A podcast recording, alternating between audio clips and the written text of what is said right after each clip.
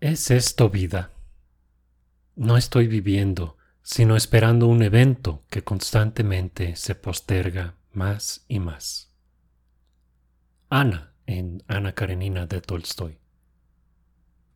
La mayoría de los hombres llevan vidas en la desesperación silenciosa. Henry David Thoreau en Walden. La desesperación silenciosa que menciona Thoreau provoca en algunos una reacción nula.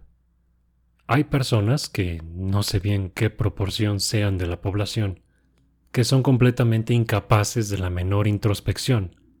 Se les nota en sus ojos que no hay gran cosa detrás de estos, y se dejan llevar por la vida como ganado, pasivos, rumiando con la boca abierta, a veces rejegos, pero nunca rebeldes. Para las demás personas, la desesperación silenciosa es la realidad diaria, la luz que colorea todo lo que ven. En una cosa tienen razón los budistas. Sufrimos porque deseamos.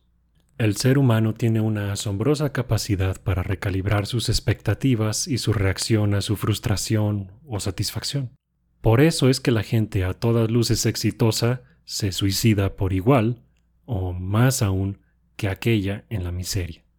Sea cual sea la situación, la mente la adopta eventualmente como la normalidad y desea a partir de ahí.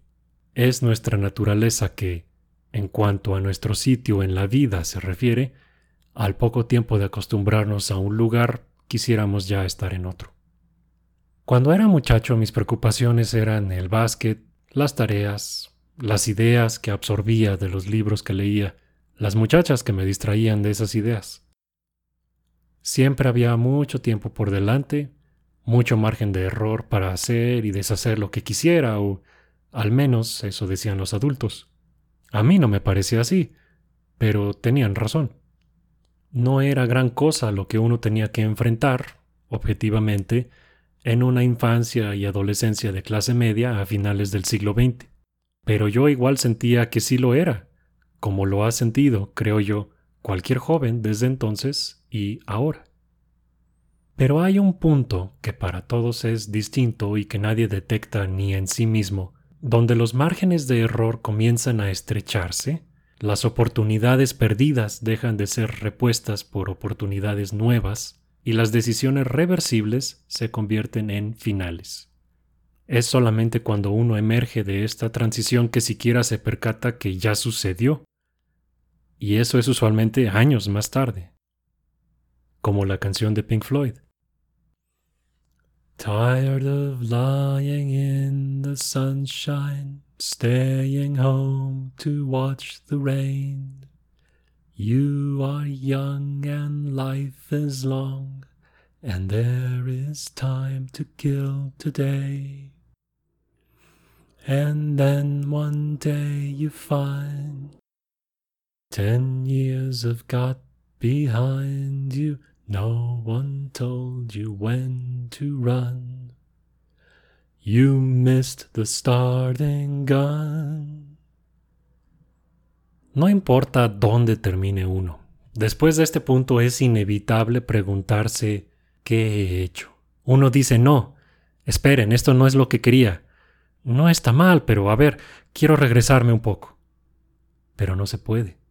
El que usó su tiempo para trabajar desea haberse consentido más en su juventud.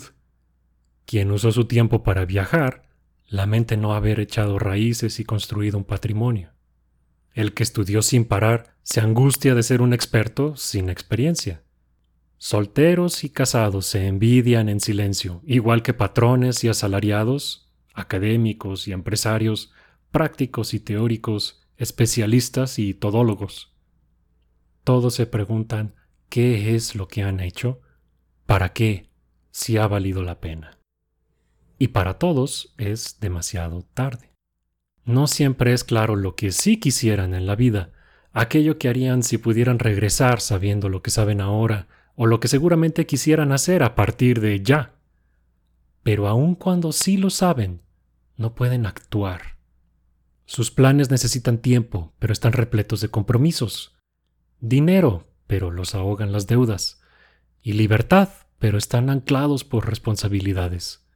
están atorados. Planean cómo zafarse para volver a empezar o corregir el rumbo, pero no pueden superar la etapa de planeación. Y cada día que pasa se ven en el espejo y tienen más canas, más ojeras, más kilos. Un día aparece de la nada un dolor nuevo, un análisis clínico con un valor fuera de rango. Comienza la desesperación, en todos los sentidos. Ya no pueden esperar más para cambiar sus vidas y se les va la esperanza de que puedan hacerlo.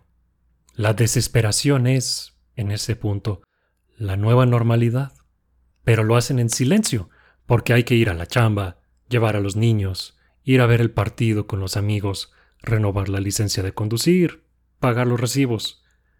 A nadie le gustan los llorones. Mira a fulano, aprende de sutana, dicen, que hacen su chamba y no se quejan. Pero fulano y sutana sí se quejan. Callados, estoicos, se consumen desde dentro en cámara lenta. Entre quienes sienten esto, supongo, habrá distintos grados.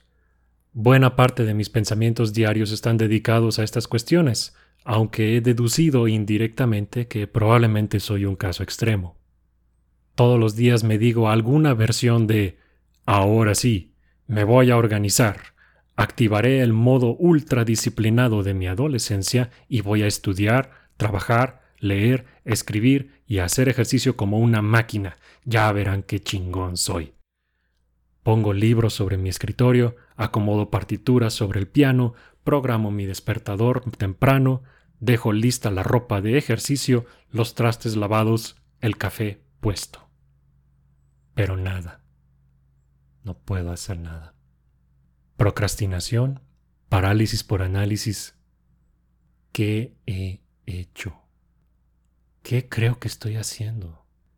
Me rasco la cabeza, me froto la sien. Esto no va a funcionar. No puedo. No soy suficientemente listo. No tengo suficiente tiempo. Ya no soy lo suficientemente joven. Reviso la hora, mi correo, las noticias. El país se va a la mierda y lo que queda de mi juventud también. Bueno, al menos hay una promoción en Starbucks. Mira, esa serie en Netflix se ve que está buena. Mierda. Está bien, empezaré mañana, que al cabo no hay prisa. Mierda, mierda, mierda. Pero volvamos al budismo. A la ansiedad no le puedes ganar, pero sí puedes rehusarte, por intervalos, a competir contra ella. Con práctica, uno puede aprender a salirse del partido y sentarse en la banca por un rato. Si estás sufriendo es porque estás pensando. Entonces, deja de pensar. Medita. Se dice fácil y la verdad, cuando yo lo escuché por primera vez me pareció tonto. Una manera de hacer trampa en el mejor de los casos. ¿Cómo se supone que uno lo hace y, en todo caso, acabaría como un zombie, como los vacunos de los que me burlé antes? Sin embargo, fue demasiada la gente respetable que lo recomendaba para que lo pudiera ignorar más y hace unos tres años lo intenté al fin. Descargué una aplicación para meditar, me apunté para la prueba gratis de 10 días, me puse los audífonos, me aguanté la risa y lo hice. Al final de la primera sesión de 10 minutos quedé conmovido al borde de las lágrimas tan solo por el alivio era posible, de manera breve e imperfecta, pero real, desconectarme de mí mismo y descansar. El efecto es como el de estar en el tráfico para luego pasar a verlo desde lejos. Dado el tráfico que hay en mi cabeza, esta diferencia es abismal. No es apagar el motor de la mente, es ponerlo en neutral. Pero no es milagroso. De hecho, muchas veces es difícil, por no decir agobiante. No es fácil explicar cómo es ni cuál es el objetivo, pero si estás perdido en tus pensamientos, estás fracasando. Entonces te das cuenta, te molestas por estar distraído pensando, y eso es fracasar más. Pensar que no deberías pensar es mal entender de lo que se trata. Uno está acostumbrado a evaluar y juzgar todo, hasta los propios pensamientos.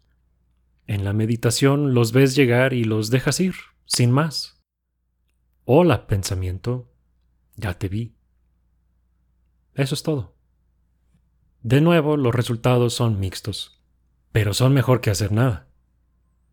Me he sorprendido perdiendo la paciencia, digamos en el supermercado, esperando a una cajera cuya incompetencia es superada solamente por la persona antes de mí en la fila, e inmediatamente una voz en mí dice, Ah, impaciencia.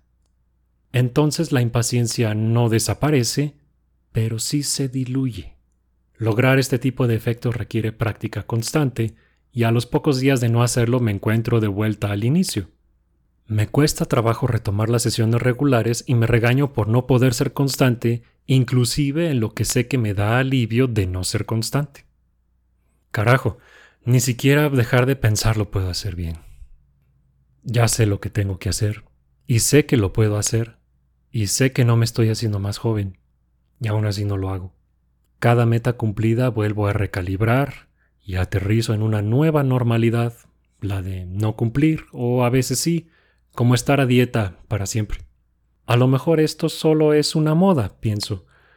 Un impulso patético como el del cuarentón que se compra un deportivo rojo, la cincuentona que se opera el busto, el ama de casa que se pone a escribir una novela, o el banquero entusiasmado repentinamente por el ciclismo. Pero no se le puede ganar a la ansiedad tanto como no se le puede ganar a la entropía. Tiempo, dinero, libertad, ya están casi agotados para cuando uno realmente los valora. Es demasiado poco, demasiado tarde. No te puedes decepcionar si no tienes expectativas, así que te conviene rendirte mientras todavía puedes. Aprovecha, confórmate con la vida mediocre en la que estás atorado y ve Netflix hasta atragantarte con las palomitas. Pero ya te vi, desesperación silenciosa. Ya te vi.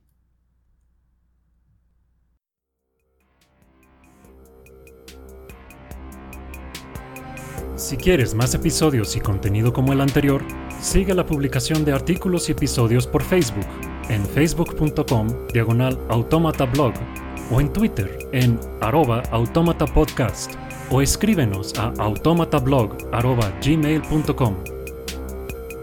El podcast es posible gracias a tu apoyo. Si te agradó lo que escuchaste, puedes donar al podcast visitando la página de apoyo en superautomata.blogspot.com o puedes hacer un donativo mensual visitando patreon.com diagonal podcast. La música es Tyrant, cortesía de Kevin MacLeod de filmmusic.io y lleva una licencia Creative Commons 4.0. Yo soy Héctor Mata. Gracias por escuchar.